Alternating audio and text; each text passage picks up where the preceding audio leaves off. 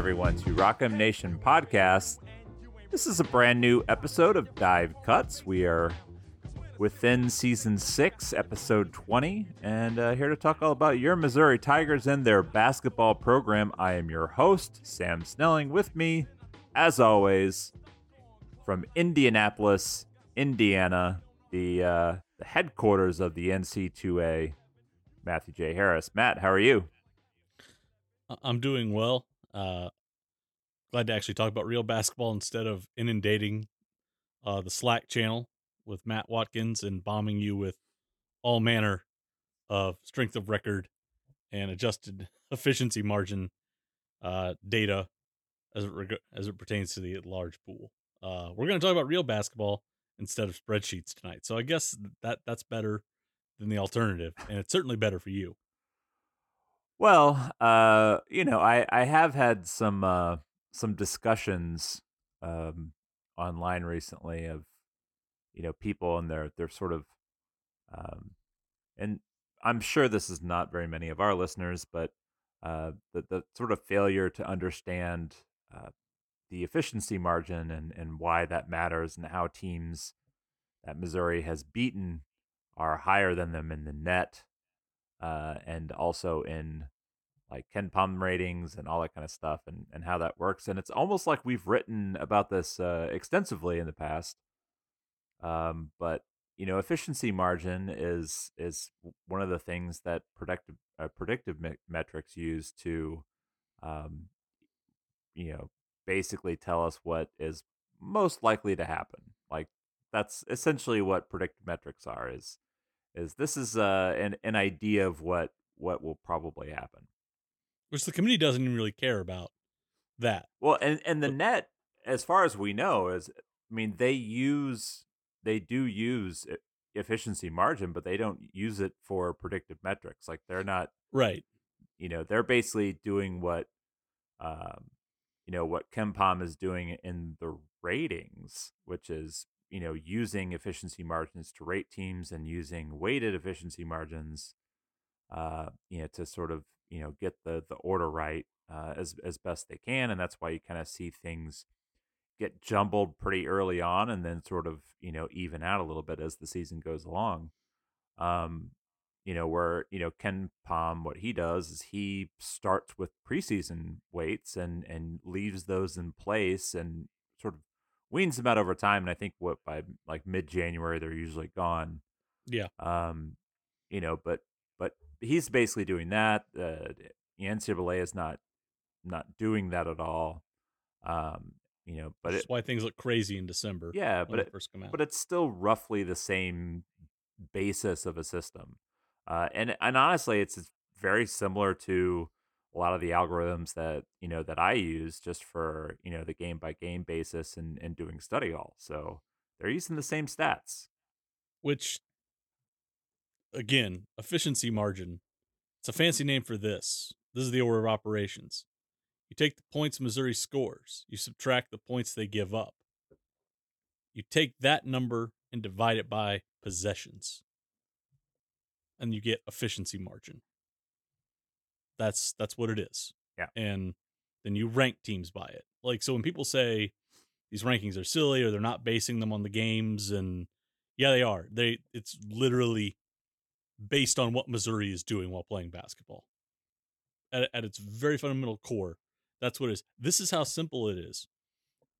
Dean Smith of North Carolina was using efficiency margin in the nineteen sixties. It's part of the reason why Dean Smith started playing faster basketball was because he figured out that his team was scoring more points each time down the floor when it had more possessions and played faster. Like, so that's, I guess at the end of the day, you're going to hear predictive metrics or efficiency margin. All it is is the difference between how many points a team scores, how many it gives up, divided by possessions. And the reason why Missouri is bad in efficiency margin is because their defense gives up a lot more points relative to other teams in front of them. Yes. Yeah, relative. And relative. Everything is everything is relative on this scale. The offense is, is great. It's top ten in in efficiency. Which is great. So that That number is big. But Missouri gives up a lot of points. That number is big, which means they rank low. And, so if you're really at the end, and they play fast. So at the end of the day, all you need to know is that Missouri's margin, the difference between what it scores and what it gives up, is smaller, which is not good, than anybody else. Adjusted for now, opponent. Yes. But, and again, this is the other thing we've talked about. This is why the schedule is important. Because Missouri played crappy teams in non-con and didn't do well defensively at times, it drags their rating down. So when you tell me that they shouldn't care about non-con, well, all the games matter. You shouldn't tell me that they should care about garbage time. Fans also say we should judge the season based on the results on the floor. That's what we're doing. Every possession counts. You don't get to go through and pick and choose and line item them. Every possession matters, and Missouri has not been good defensively at times, and it hasn't been good enough for all of its possessions in a game. That's why it's behind other people, and it has done that against a considerably weaker non-conference schedule. That's their thing. That's it in a nutshell. Giving up too many points against, you know, a weaker non-con and not playing, you know, probably all the way through to the whistle. That is that probably the best way to think about it? Uh, yeah, I think that's that's a fair way. I mean, it's one of the things that we've sort of, you know, discussed a little bit is, you know, particularly the, the garbage time part of it. I know that's been sort of a point of contention, um, you know, as, you know, particularly kind of coming off the, the L S U win.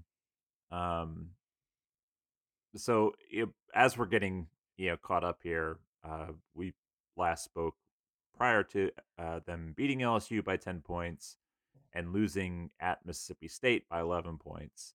Um, you know, the L S U game is, is sort of a good example of a game that sort of felt like Missouri should have won by a larger margin.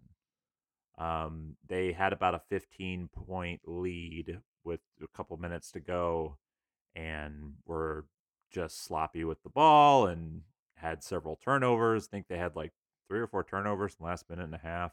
Yeah. Um, you know, and basically just giving L S U more opportunities to sort of narrow that margin.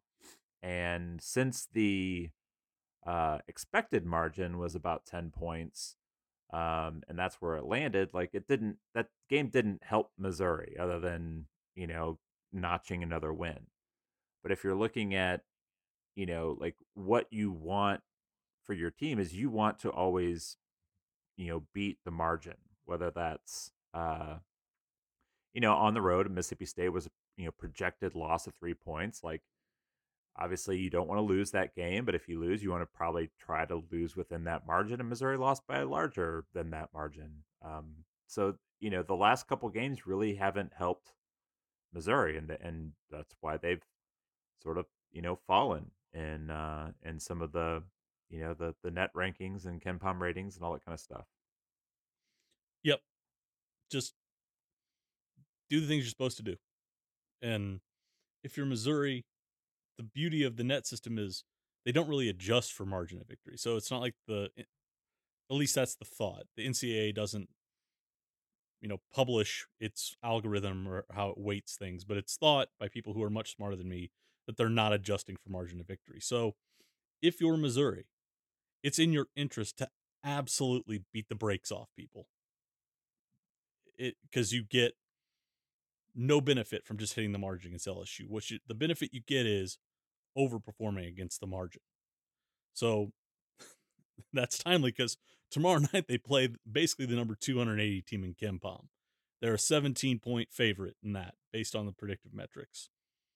It would behoove Missouri to absolutely take South Carolina behind the woodshed and thirty ball them, because if you run up that margin, it's going to backfill, because the, you know, all these possessions go in one bucket. They're not earmarked.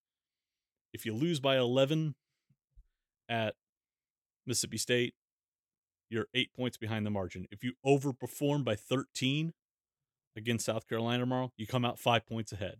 So it's in Missouri's interest to absolutely not show any sportsmanship at all and just absolutely beat the brakes off of South Carolina. So that's, there we go. That's our lesson this weekend. Efficiency margin and, and why it matters and why you should care about it.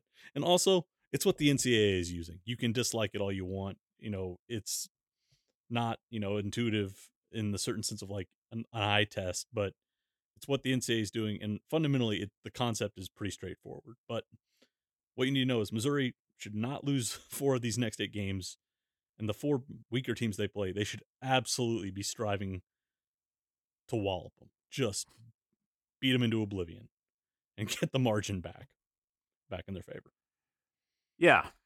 Yeah. I think like, you know, the, the, the takeaway is, you know, and I do actually think like Missouri has done things that, uh, you know, to, to look like they're improving defensively. They, uh, you know, they still have some missed assignments. They still uh, have, you know, penchants for maybe over gambling and leaving, you know, drivers open. And there was a couple very easy dunks um, for, uh, for, for Jeffries and the Mississippi State game. And uh, even like Cam Matthews had like a coast to coast layup.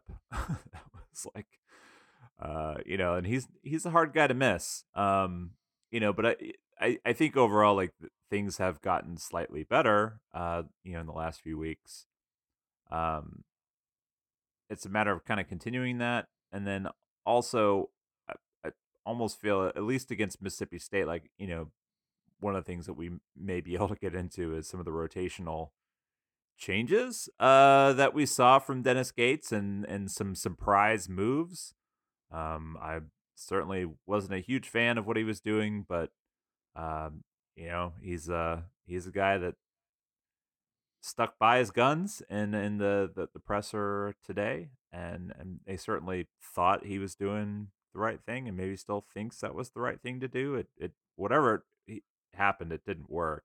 But they did hold a bad offense to, you know, bad offense. Um it, Which I guess my my my my counter to that is they were giving Mississippi State jumpers and Mississippi State was missing them, which a lot of other teams have done. To me, I think the, the bigger question is going to be, you know, what they were trying to do in the post.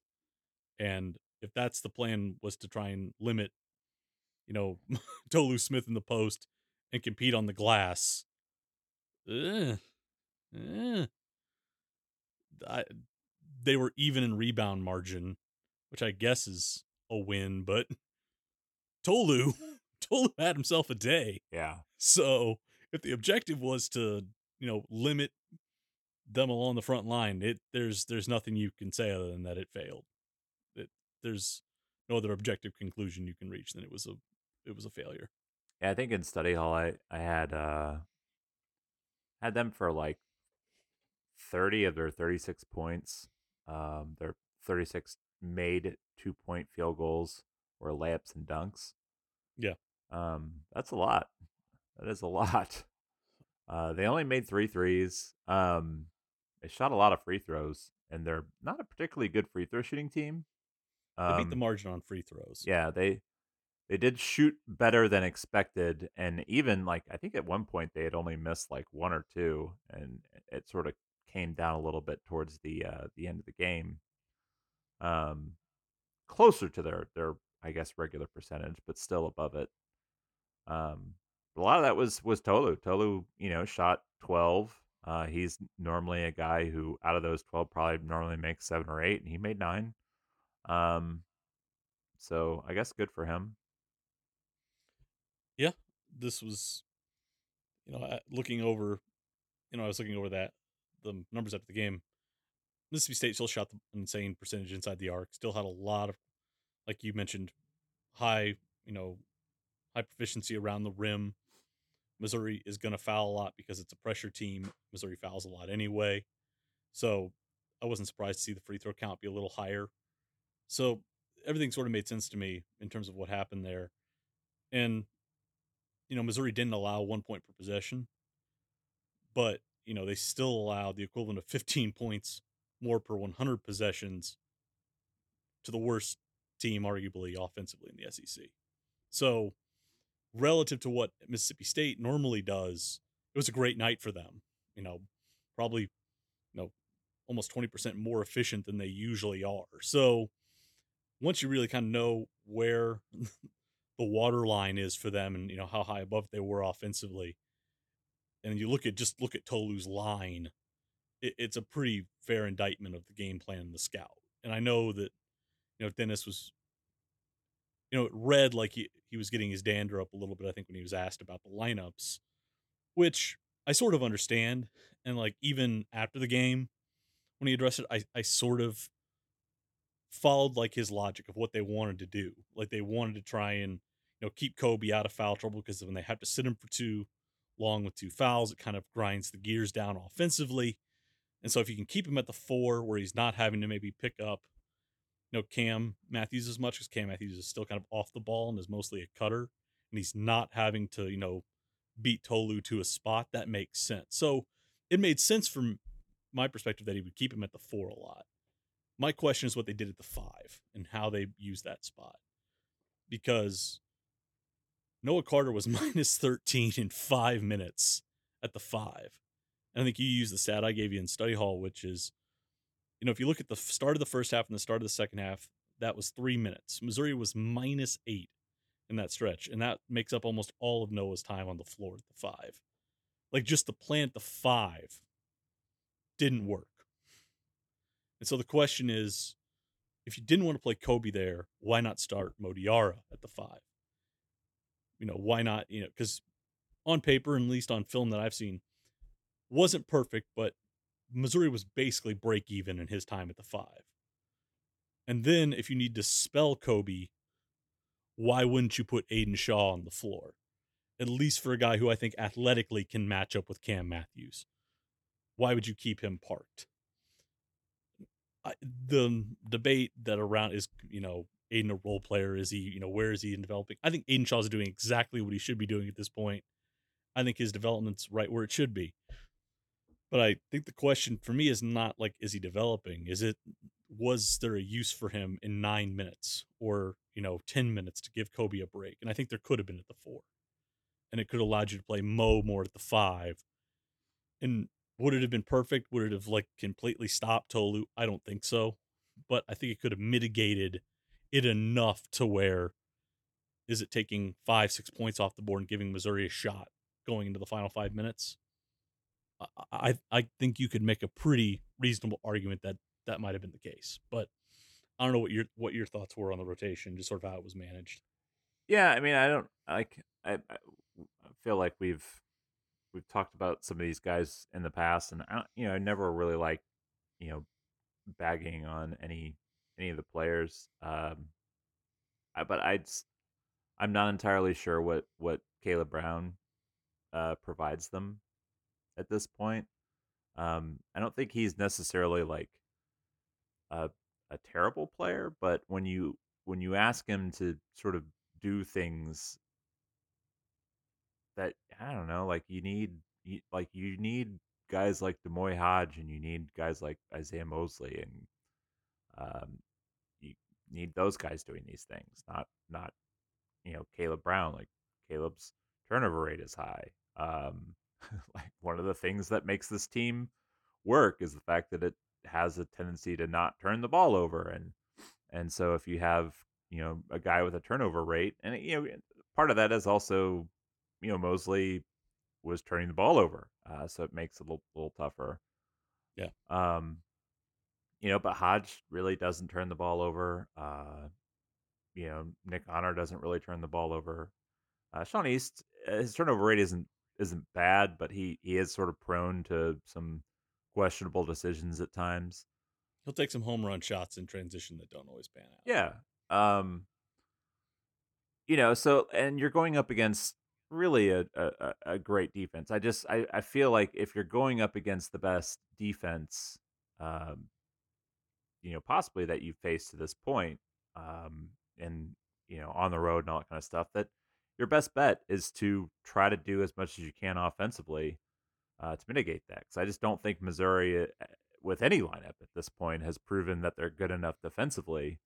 Um, you know, they're they're okay with some lineups defensively, but they're not necessarily good. And it, I just think like that's got to be your goal going into that. Is is we've got to find ways to manufacture points.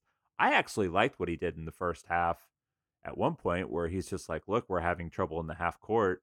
Uh, we're going to look to I S O Isaiah and uh, and and Dree and just go with those guys in, in yeah. isolation and, and see what they can create for us. And it kind of worked for a little while. Second half, they went for guard. They did the exact opposite of what you thought of what it sounded like they wanted to do, which was get a little bigger. They went for guard and spread it, put Kobe at the elbow, and stole Bill Self's one four high play or four one high play and just ran backdoor cuts, spaced it, and just let Kobe attack. And it felt like when they got smaller and they played out or they could screen for each other, they did that a little bit in the first half where they kind of just spaced a big to the corner and they just said, we're going to see if you can operate one-on-one where you can't be in gaps, where you can't rotate. You've got to try and sit down and stay in front of our guys. They got some stuff going. And, you know, they, they sort of went away from that. And it's and it's hard, too. You know, I don't I, I certainly don't like bagging on guys either. But, you know, if the team thing that this team does well is it has a great assist to turnover ratio. Like you mentioned, Caleb's not in that, you know, spot right now. It, last year he was a twenty percent assist rate to forty percent turnover rate. So that's one to two assist to turnover. This year it's, again, it's low minutes, so it's really, really skewed because of possessions, but nine point six assist rate, fifty-one point two turnover rate. You're not getting, you know, the assist to turnover rate, which Dennis in any form will tell you that's the number he looks at. So right off the top there, that's not working for you. If you believe that, you know, this team needs to space the floor in order to have operating room, whether that's for when it gets into its triangle based stuff or it's playing out of ball screens in a five out setup, you need shooting. Caleb, Caleb's four for fourteen in his career from three. There's so you're not getting the spacing, you're not getting the kind of ball handling you need even to initiate. Defensively, he can play off the ball and you can maybe hide him a little bit there. But the bigger deal to me is in a game, like you said, where you need offense. If you put him on the floor like they did at times with Mo Diarra, and I love Mo because I think he's making progress, but you've essentially got two non-actors offensively. Two guys that the defense does not have to worry about. And so they can load up to everybody else. And so that was my thing. It's like, okay, I think you could have built in some fail safes and some, you know, some fire traps for what Mississippi State wanted to do. I think you could have done that in the front court without having to sacrifice so much offensively. And just to the broader point, it felt weird to watch Missouri in some senses concede some of its identity and try and play on Mississippi State's terms. That that felt jarring to me. To, to watch them sort of say, you know, we're going to try and, you know, bargain with you a little bit in terms of how we play. I understand you have to scout and try and make concessions, but it felt like there were a few more things left on the table or given over than Missouri normally does. And I think that was sort of not disheartening, but just sort of interesting to see Missouri make that decision. It definitely felt like this game more than, you know, probably any that we've seen so far this year where where they lean so far into their opponent uh, versus relying, you know, like you, you always have a scout for your opponent. You always have their tendencies. You, you are building as big of a book as you can to try to stop what they want to do. But you're always trying to get the game onto your territory on your terms. Right. And I feel like this is really one of the, the first times, you know, and I, I didn't, you know, I was not around for the uh, A and M and Florida game. I did not go back and watch them. I did come uh, go back and watch, uh, you know, the Arkansas uh, home game, uh, you know, and I was back for Alabama. And I, I thought for the most part, like what I saw them against Arkansas and, and, and Alabama, that they were playing like we're used to seeing Missouri play. And I didn't really feel that. Like there was stretches where they were kind of able to kind of get the tempo up and, Uh, and, you know, they were kind of doing their thing, you know, gambling on, on defense, and they were trying to get some runouts and all that kind of stuff. Um, but just by simply, like, you know, playing Mabor Majak. Um... Hey, it's Kaylee Cuoco for Priceline. Ready to go to your happy place for a happy price? Well, why didn't you say so? Just download the Priceline app right now and save up to sixty percent on hotels. So whether it's Cousin Kevin's Kazoo Concert in Kansas City, go Kevin, or Becky's Bachelorette Bash in Bermuda, you never have to miss a trip ever again. So download the Priceline app today. Your savings are waiting. Go to your happy place for a happy price. Go to your happy price, Priceline. This podcast is sponsored by Cloud Optimizer. As a business owner or I T manager, are your cloud investment costs going up and you don't know why? It's time for Cloud Optimizer. As you migrate your business to the cloud, what you're spending and why you're spending it can get a little hazy. But Cloud Optimizer clears up the mystery and puts the cloud to work for you. Cloud Optimizer starts by analyzing usage patterns, right-sizing resources, leveraging discounts you may not be aware of, implementing automation, and much more. And by reducing unnecessary expenses and maximizing performance, Cloud Optimizer guarantees you a savings of five times what you spend for their service. As you utilize cloud-based services more and more, you don't have to lose sight or control of your spend. You can stay agile, streamline your costs, and optimize your performance, plus save significant money with Cloud Optimizer. Make the cloud work for you with Cloud Optimizer. Get a free assessment and find out how much you can save by going to cloud optimizer dot com. Go to cloud optimizer dot com for your free assessment. That's cloud optimizer dot com. You know, to me, felt like a concession. Yeah. And I like that's the first time where I've been like, oh, wow, like they're really trying to combat this instead of maybe doing some shiftier things on the defensive end. To, to to play with the fact that you're you are are at your best when you're undersized, and I think that's that's sort of what was surprising for me. Yeah, you know, we spent a lot of time, folks. I'm sure love hearing about the Slack channel, but really looking at, you know, what do you do on Tolu, and how do you roll to it Tolu, because he turns the ball over twenty, twenty-five percent of the time in post ups, which is high, and realistically, you know, the thing you want to do is you want to beat him to the spot, which Missouri failed miserably at doing.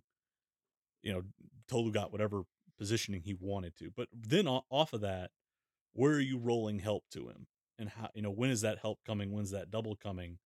You know, Missouri was sending it from the baseline side, which is a longer bit of territory to cover. Sometimes, you know, they will send it from the top side or more from like the immediate low help guy.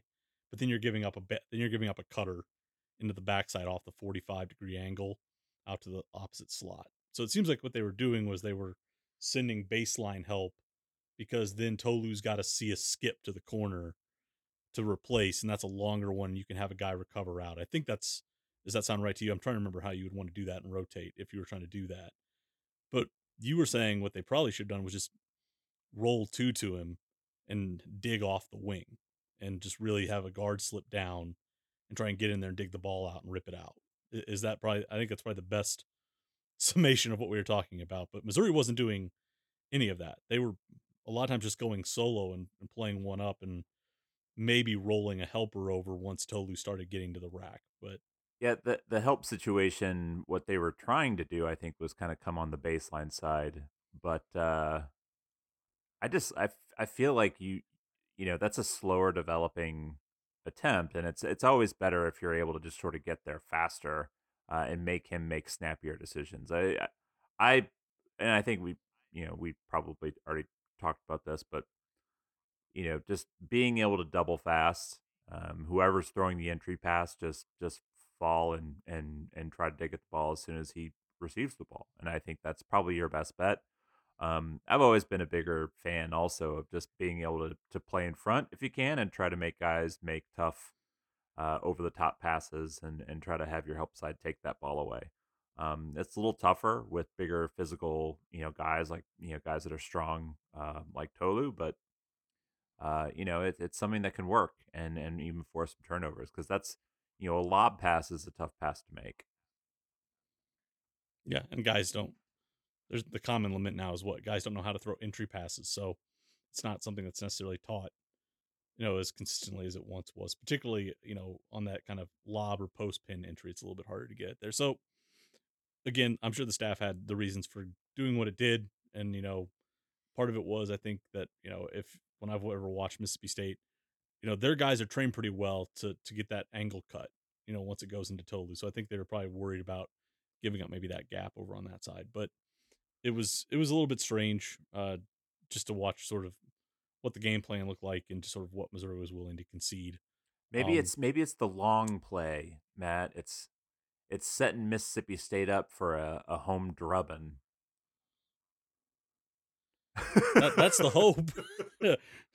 Because the, the, they might need that game in a month. They might need that Mississippi State game in a month in Columbia. Um, but hopefully there's not as much anxiety over what happens tomorrow night. We're recording on Monday, as we always do, um, or we try to. And I hate to disparage anyone, but tomorrow night should be boring. It should be very boring, or that's the ideal outcome. Or we should have a lot of garbage time. There should be ample amount of garbage time tomorrow if things go the way they should. South Carolina comes to town, and that net ranking peaked at like two sixty-nine. It is sunk back into the two eighties. It is, it's been rough sledding for Lamont Paris in year one there. We thought they would be bad. Um, they have been even worse than I expected them to be. Um, with that said, though, uh, they did, G G's yeah, like they, they did beat Kentucky. Uh, I think what they're basically what they're able to do is they're able to play pretty well, um, every once in a while, uh, when they kind of get everybody working together, and um, you know, when Gigi's kind of doing his thing, and and Meechie Johnson's kind of doing his thing. Uh, you know, Josh Gray is, is, you know, a solid, uh, level center.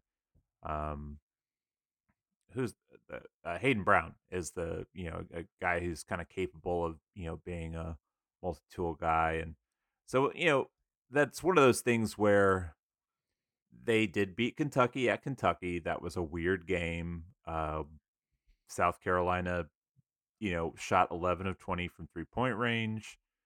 One of those was Meechie Johnson was six of ten. They nearly beat Arkansas. Uh, that is something worth noting. Meechie Johnson was five of eight from three-point range. Uh, Gigi Johnson, or Jackson, sorry, was uh, two of three. Um, so seven of nineteen overall. Like, they're a team that, you know, when the three ball is, is working for them, uh, they, they can they can be a little... little scary, but they're not a good three-point shooting team. They're thirty-two per, uh, percent on the season. You know, Jackson's thirty-three percent, uh, Johnson's thirty-two percent. If those guys have average nights, um, you know, they're they're just not going to be able to score enough points.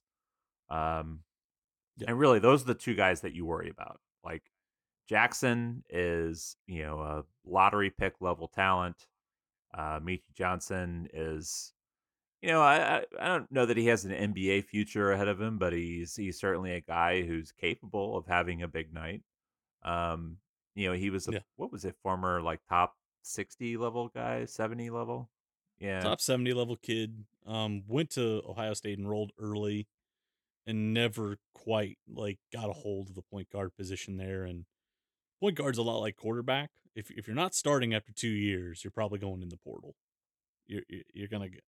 You're going to go find a place where you can get opportunities and reps. So, um, moved on there. Um, but he's been hit or miss. Gigi's capable of big nights, but that kid is shouldering a heavy workload, playing eighty percent of minutes, thirty-one percent of shots when he's on the floor, twenty-nine percent of possessions.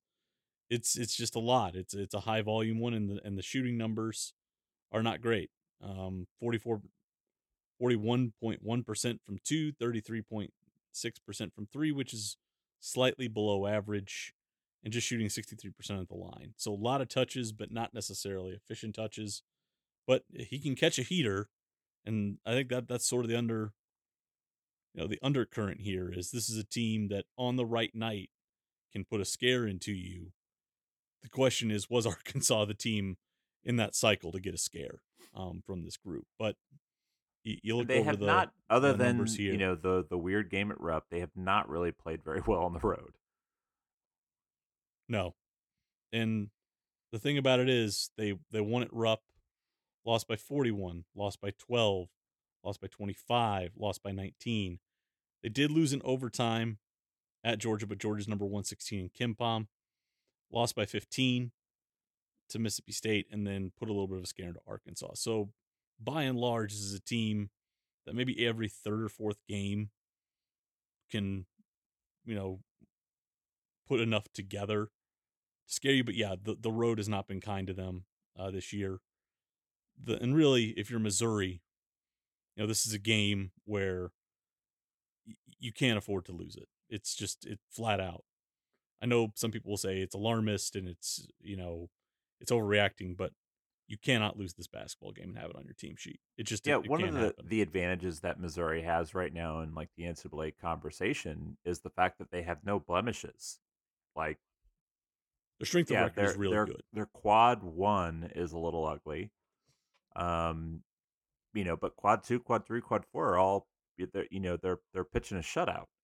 Um, and they're probably before the year is out going to catch at at least a quad two loss. Um, you know, maybe yeah. maybe two. I don't, you know, without really thinking about uh, the schedule too much. You know, they're probably going to catch a quad two loss, but you cannot catch quad three or quad four loss at this point. Um, it just leaves nope. a little too much work for you to do, for, you know, to get back into the quad one and quad two.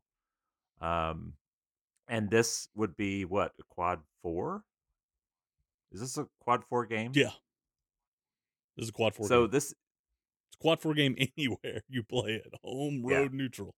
It's so you you need to win this game. Um, I think they will. I think, you know, they're, they've shown that they're, uh, you know, a, a good team at home. South Carolina is not a team that defends very well. Missouri should be able to score points. Uh, when Missouri is scoring points, it puts pressure on, you know, teams that don't score the ball very well to score a lot of points. And I just don't know that South Carolina will be able to keep up. Uh, I would like to see that margin to be a very, very, very big margin. Um, I would like to keep that margin as a very big margin, as opposed to giving up some of those points back, or giving back some of those points in garbage time. Um, because what is happening, Matt, is uh, Missouri is going to Knoxville on Saturday to play uh, the best defense by adjusted efficiency and pretty much any other metric you want to measure uh, in Tennessee. And that is going to be a difficult game. This is, this has got to be like C Y's dream lineup, right? Like two, two guys that, you know, in Zakai Ziegler and Santiago Vescovi, who can absolutely pressure the living crap out of the basketball. You got two velociraptors on the wing, and Josiah-Jordan James and, and Julian Phillips. And then we have Kamala, who's a five, but is not quite Eve Pons, but hypermobile, great rim protector. They can absolutely get after you. They they can rotate everywhere. They understand what they can do because the ball pressure is so good. Those guys can gamble in gaps a little bit. And if they miss, oh, here's a Kamala just kind of roving around on the backside to to take away the rim. It's it's an elite defense.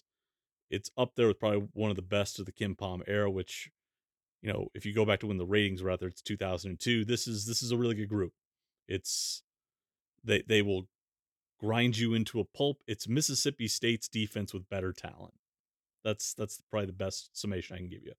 It's Mississippi State with better talent on the defensive end. They're like four points better than the second rated uh, adjusted defense.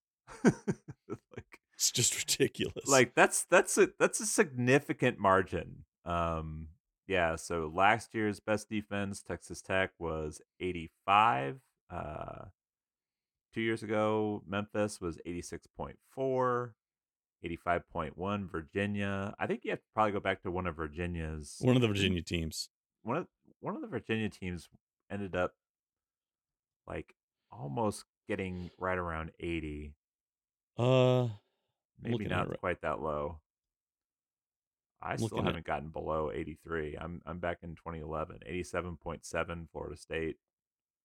eighty-six point one.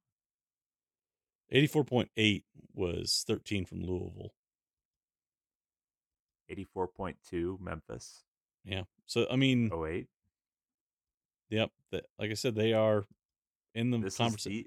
The, yeah, this is the best. I mean, I also think like part of this is uh, one of the things that we've sort of talked about is I really kind of feel that a lot of college basketball is still trying to figure out how this transfer portal thing is going to work out.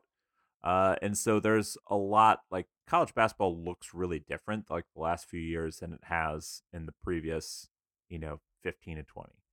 Um, and so for that, like, I, I, I think, you know, there's going to be a lot of things that are happening um, around the game statistically that, that may look like outliers. And this may be one of them. Like, that we have a lot of really good defensive teams.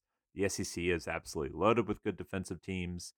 Uh, you know, Tennessee is is one hundred percent at the top of that list. Yeah.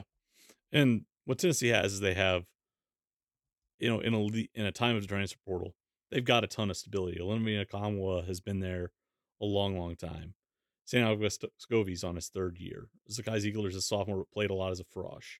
Josiah-Jordan James has been there four years. They've got a ton of guys with seat time there. And you can plug in a Julian Phillips and, you know, integrate him pretty easily. You know, even Euros Plavsic has been there a long time as a transfer. Tyreek Key has been there two years. You know, Mashak and Adu didn't play a lot as freshmen, not playing a ton this year. But Rick Barnes keeps those guys, and by year three and four, they start filling the roles that Nakamwa or Jordan James or Vescovi fills. And those guys have seat time. They have chemistry. They understand the system. They understand how he wants to play the system, you know, the principles involved, and they can execute them. So it's it's a team that I think not only recruits at a really high level, but Rick does a great job of keeping guys in his system for a long, long time, getting continuity, which I think is now more than ever probably the most one of the most important numbers you can look at on a KenPom page is what kind of continuity does a team have. They've got a ton of it. And offensively, you know, there's some weaknesses there. You know, we, you know, you and I were talking about they don't really have an alpha that can become a dominant score for them when their base system doesn't work. But man, defensively, if it's a team game, it's a system game, these guys execute it to perfection. They're they're absolutely marvelous to watch. If you're into that type of thing, I watched them against Auburn on Saturday, and man, that was rough to watch offensively in some ways. I don't think both teams are running the best stuff, but man, to watch Tennessee when it's in full, you know, in full bloom there and just sort of doing what it's doing defensively, it's it's an impressive thing to watch. And Missouri has to figure out a way to sort of um, jerry-rig a solution to that. Well, one of the ways that they could, and this is actually something that's been discussed by uh, our good friend and former friend of the pod, uh, Ken Pomeroy. Um, Ken has brought up Tennessee's like supreme outlier of three-point uh, percentage for their opponent shooting, and they are first in the country at twenty-one point nine percent. If you actually go through their game plan and sort their defense by three-point percentage, like only once has Tennessee seen a team shoot better than like thirty-three percent. And they uh, Florida shot seven of twenty. That's thirty-five percent. The shooting percentages for three-point shooting that, that Tennessee has seen is ridiculous. They've had one, two, three, four, five games uh, where teams have shot better than thirty percent. Everything else is below, uh, you know, below thirty percent. And one, two, three, four, five, six, seven, eight games below, uh, uh, below twenty percent. So obviously, uh, you know, we've talked about in the past how three-point defense is sometimes a lot about luck. You can leave a guy open uh, and he'll he'll miss. You can guard a guy and he'll make. And sometimes that's just how it works. Um, you obviously don't want to leave a lot of guys open uh, to attempt wide open threes. Tennessee does not leave a lot of guys wide open to attempt threes. The guys that are wide open to attempt threes against Tennessee are usually the guys that Tennessee wants attempting three-point shots. Um, you know, for you know, for Missouri, that's probably not going to be guys like Demoy Hodge or, you know, maybe Kobe Brown or even Isaiah Mosley. It's it's probably going to be, uh, you know, like you know DeAndre Golston, who's a little streakier. Um, you know, maybe you wait and see like Noah Carter if if he because if he kind of makes his first one, then you might want to guard him on his second. But uh, also he's a guy that is just as likely to go like you know, three of five as he is zero for five. Um, so that's one of those things, like, three-point shooting is always important. Going on the road and scoring points uh, is difficult. If you shoot the ball well from three-point range, it becomes easier. Uh, and so much of what Missouri tries to do offensively is predicated on being able to space the floor. Uh, and if you're not making outside shots, it becomes a little tougher to, to space the floor. Yeah, and Tennessee's really, really good at, at limiting your your, guard, your unguarded looks. They are, I think, among the top fifty nationally in terms of guarded three-point attempts. And you want to be higher in that list. You want to be up there for guarded catch and shoot. So I think that's the difference, too, is they're there on the catch. You're not getting a clean sight line to the rim. You're probably not getting probably into your shooting rhythm as quickly or in fl- as fluidly. So that's that's one thing to consider there, too. The one thing I would say that Tennessee, this is a really minor thing, and, you know, I don't know how much Missouri would be willing to do it. They are not great against the press.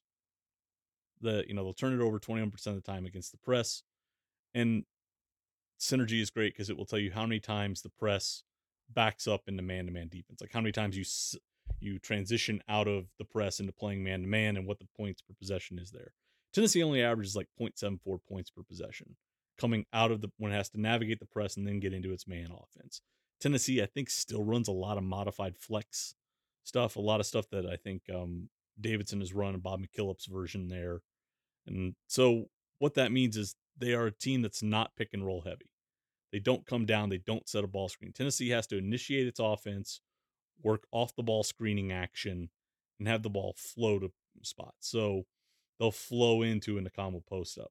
They'll flow into um, Santiago Vescovi coming off a screen and shooting. So if you can speed them up and get them a little bit out of rhythm, they seem to operate a little bit less efficiently. T- the twenty-one percent turnover rate is not gaudy, but if you're Missouri and if you can get one out of five turn one out of five possessions into a transition opportunity where you're not having to face that set defense, you don't have to do it all night, but are there certain lineups or periods where you feel like you can press, get some transition buckets, and take some pressure off offensively while you're also maybe slowing up what Tennessee's able to do at their end of the floor? So using your defense to create a little bit of offense and sort of just get a little bit of a cycle going. Um, if especially if Vescovi is handling the basketball, not as sure-handed as Zakai Ziegler is, and Tyreek Key is kind of a guy that they'll use at the combo guard spot, but he's more of a scoring guard than an initiator. Mm-hmm. So just one thing to keep an eye on. Does Missouri try and press and try and use that to either, one, delay Tennessee getting into what it wants, or try to generate a little bit of a marginal advantage offensively? So that would be the other thing I would kind of keep an eye on. Matt, Tennessee is also third in the country for their offensive rebound rate. Yeah, they got a lot of big dudes. So on top of, uh, you know, Nk- uh, Kamwa, who is a really nice athlete at six nine, uh, Euros Plavsic is seven one, and uh, Jonas Adu is six eleven with, uh, like, his wingspan's like seven foot eight or something like that. It's a plus like, seven wingspan. It's yeah, ridiculous. it's it's it's a ridiculous wingspan. He's a pterodactyl, is really what he is. So, maybe, and Julian Phillips is like a plus six or plus yeah. five, and he's their freshman hybrid. So yeah, he's already six eight. So he's, yeah, he, yeah, he doesn't need a whole lot, but he's he's got it. Point is, they got a lot of long dudes, and like even a guy like Julian Phillips is a low usage guy.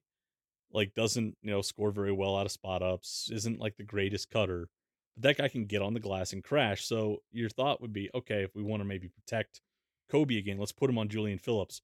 Well, you need Kobe knowing where the heck Julian Phillips is so you can hit him and keep him from flying in to get a putback. So there, there's just, there's so much length here. There's so much athleticism, and because Tennessee can guard you so effectively, you know, the stretches where they do get boggy on offense potentially don't hurt them as much because you're not scoring while they're not scoring. So it's it's going to be interesting to see how Missouri finds an edge here. A couple of years ago when they went down there, Missouri won, shot a ridiculous percentage, but they were also able to really turn up the ball pressure. You know, Zoe ramped the ball pressure up that game. you know, put it on, you know, Santiago Vescovi to get Tennessee into stuff, and it didn't go well. They have Zakai Ziegler now, but I still think to a degree, do you try and, you know, tell your guys, okay, we're going to be assertive. We're going to play the way we want to at times, and we're going to let you get on ball pressure. We're going to let Demoy Hodge and Kobe Brown try and, you know, turn guys, try and get into gaps, or we're going to, you know, we're going to try and be the aggressor on defense and see if that can work for us. I don't know how much that's going to factor into it, but I think just coming down and trying to, you know, get into your stuff isn't going to work. Tennessee's not going to let you do that. So what can you do in early clock? What can you get in transition? And what can you do to try and give yourself some easy scoring opportunities? You're going to have to maybe take a little bit of a risk defensively and try and apply some pressure. Yeah. So it's one of those games where, I mean, you really kind of hope that the road three point shooting just decides to show up. And if it does, I think Missouri has a shot. If it doesn't, it's fortunately a game that will not hurt them if they lose. But margin control. Yeah, yeah. I mean, it, that's also maybe the benefit of Tennessee not being uh, phenomenal on uh, on on offense is, you know, they're they're unlikely to drop one hundred nine points on you. Um, you know, if, if you're having a rough night. So yeah, um, they beat Georgia seventy forty-one, beat L S U seventy-seven fifty-six. Right, but it, that's it's one of those things where it's like, yeah, the their ability to hold you down is what's what gonna you're get the margin about. Wide. Um, it, it, but you know, like the margin at this point, it, I don't really think is you know it. Maybe it'll impact you know seeding a little bit, but but having that that Q one loss, no, is, the key, is that one won't kill them. Gonna, yeah. Uh. Losing to South Carolina will will have right. repercussions. You, you can't lose that one. If you lose to Tennessee, you lose to Tennessee. Um, but you know, I you know, it's just for for the, this team and the way that they play. We've seen so much is is predicated on on how well they're able to score, how well they shoot the ball. Uh, if they can force some turnovers and and hit some threes, like they can really like they can put a scare into Tennessee. Is it going to happen? I, you know, I don't know. Like I, I think a lot of people were feeling a lot better about that trip to Starkville than I was. And yeah, I wasn't feeling good. I was it. not feeling very well about that trip at all. Um, you know, but I, I, I will say that I think I probably have a little bit more optimism about going to Knoxville than I, uh, I am Starkville. Maybe that's, that's absurd, but, um, you know, I, I still think they catch a loss, but I, I think it, it'll. I think it'll be closer than. Um, this like is a week you just like have to get. Game, the game didn't feel close. No, and, and this is a week. Realistically, you just have to kind of get the split and do what you need to do. If if you get, you know, a win even by the margin over South Carolina and you know lose by thirteen at Tennessee, that's that's not going to be a shocker. You just want to avoid. You know, disaster tomorrow night. And then I think you really get into probably what is to me, you know, the one that they're, I don't think Missouri's going to get to lock status at all. I think they're going to have to be a team that's going to, you know, solidify its spot as solidly in, but they're not going to, they can't lose out and get in the N C double A tournament. So I don't think they're ever going to be a lock. But the Auburn trip, Texas A and M at home, Mississippi State at home. I think you got to get one out of those three. And, and you know, so if you look at it in the next week, they got to go two and two in the next two weeks to me, or you know, two and at least two and three, mm-hmm. you know, in the next five to feel okay. You, you, we'll talk about it when we get here, but Watkins and I play with the numbers enough. I know people are going to say if you go five hundred, you should be in the N C double A tournament. Man, going five hundred means you've lost a game. You've either lost all your quad one and quad two games, and now the quad one and two part of the resume look really bad, or look like eight and nine or eight and eleven. And when you have as many quad four wins as Missouri has, the committee's going to ignore that entire right side. They're going to look just the first two, and they're going to see an eight and eleven basketball team.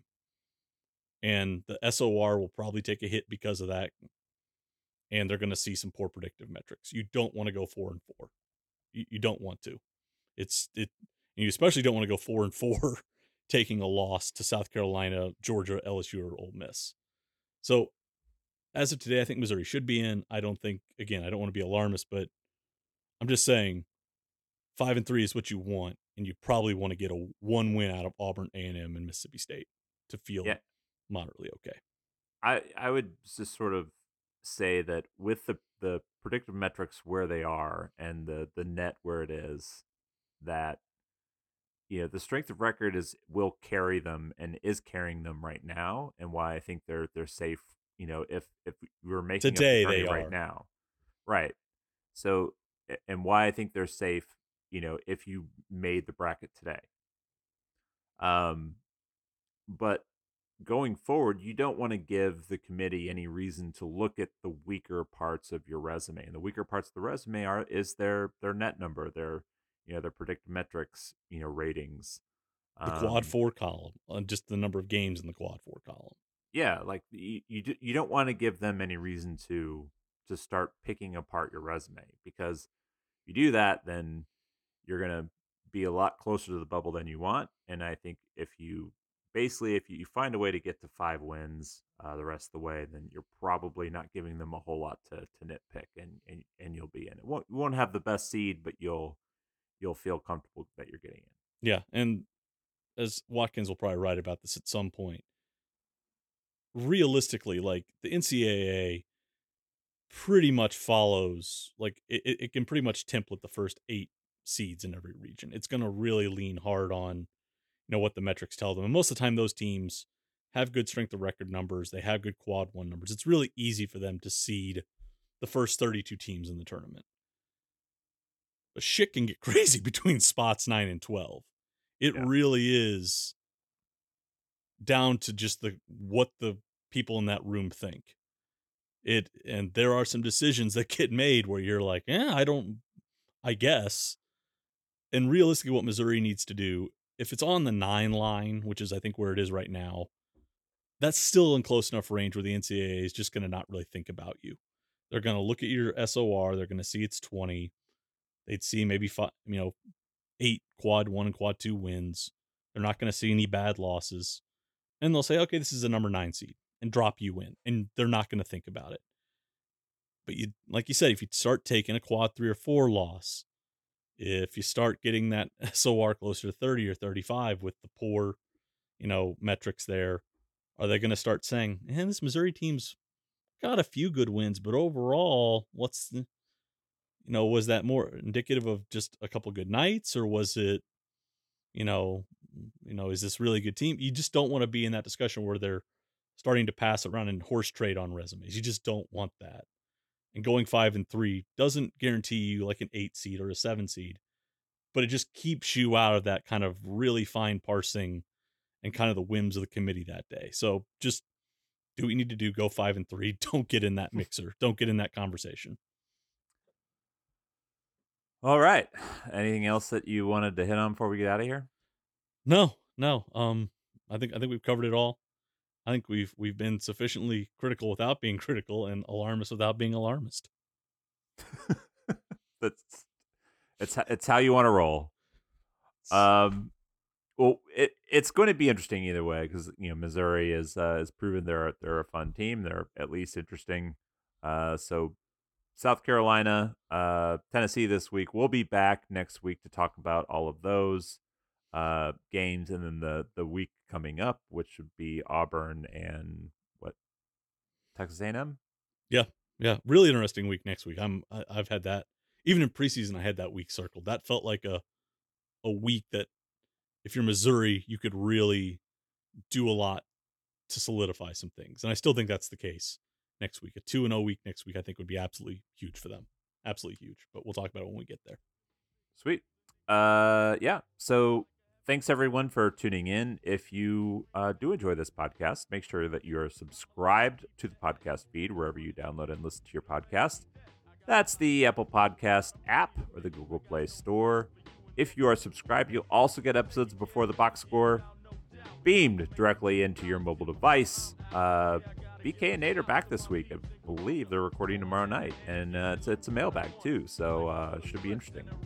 Uh, also head over to rock em nation dot com. You can check out Watkins published his uh, updated uh, bracket S-curve. Um, always an interesting post, and uh, and all of our, our you know pre and post game coverage. Do the Twitter thing. You can follow Matt at Matt J Harris eighty-five. You can follow me at Sam P. Snelling. Get Watkins a follow at Data Mizzou. Uh, and we'll be back next week to talk all about your Missouri basketball Tigers.